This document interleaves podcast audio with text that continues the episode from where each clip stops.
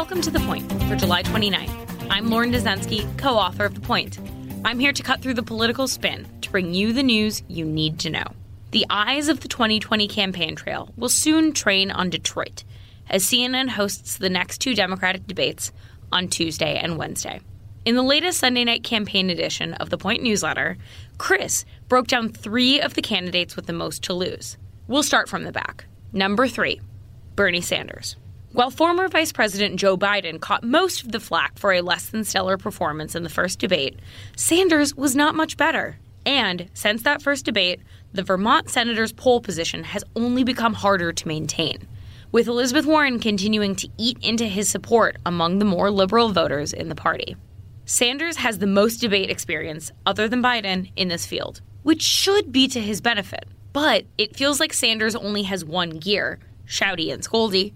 And, at least in the first debate, that didn't turn out so well. Can Sanders adjust? And is he willing and able to take on Warren to try and win back some of the voters that peeled off of him? Number two, Beto O'Rourke.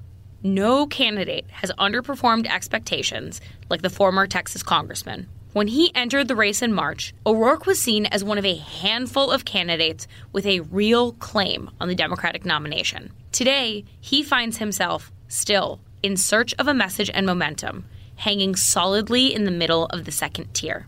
O'Rourke simply isn't going to get all that many more chances to live up to his promise in this race. Tuesday night's debate is a huge one. And number one, Joe Biden.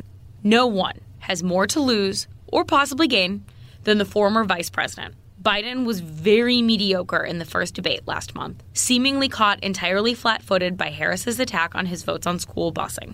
It's very unlikely that Biden will be that surprised again this time around. And he'll have a chance to exact a bit of revenge, too, as he shares the stage with Harris on Wednesday night. But if Biden is bad, as in he looks again as though the speed of the game is too much for him, the 76-year-old is going to spend the next month, at least, fighting off questions about his age and whether the race has passed him by. All of that could cost Biden his front-runner status.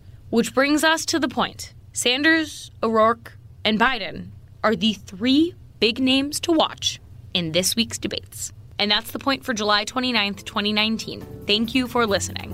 For more updates throughout the week, including our Sunday night campaign edition, subscribe to The Point newsletter at cnn.com/thepoint. If you like this audio briefing, you can get it on Google Home or Amazon Echo, or subscribe on Stitcher or Apple Podcasts or your favorite podcast app, so you never miss an episode.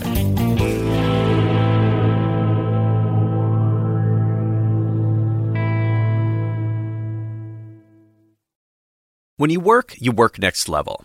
And when you play next level. And when it's time to sleep, Sleep Number smart beds are designed to embrace your uniqueness, providing you with high-quality sleep every night.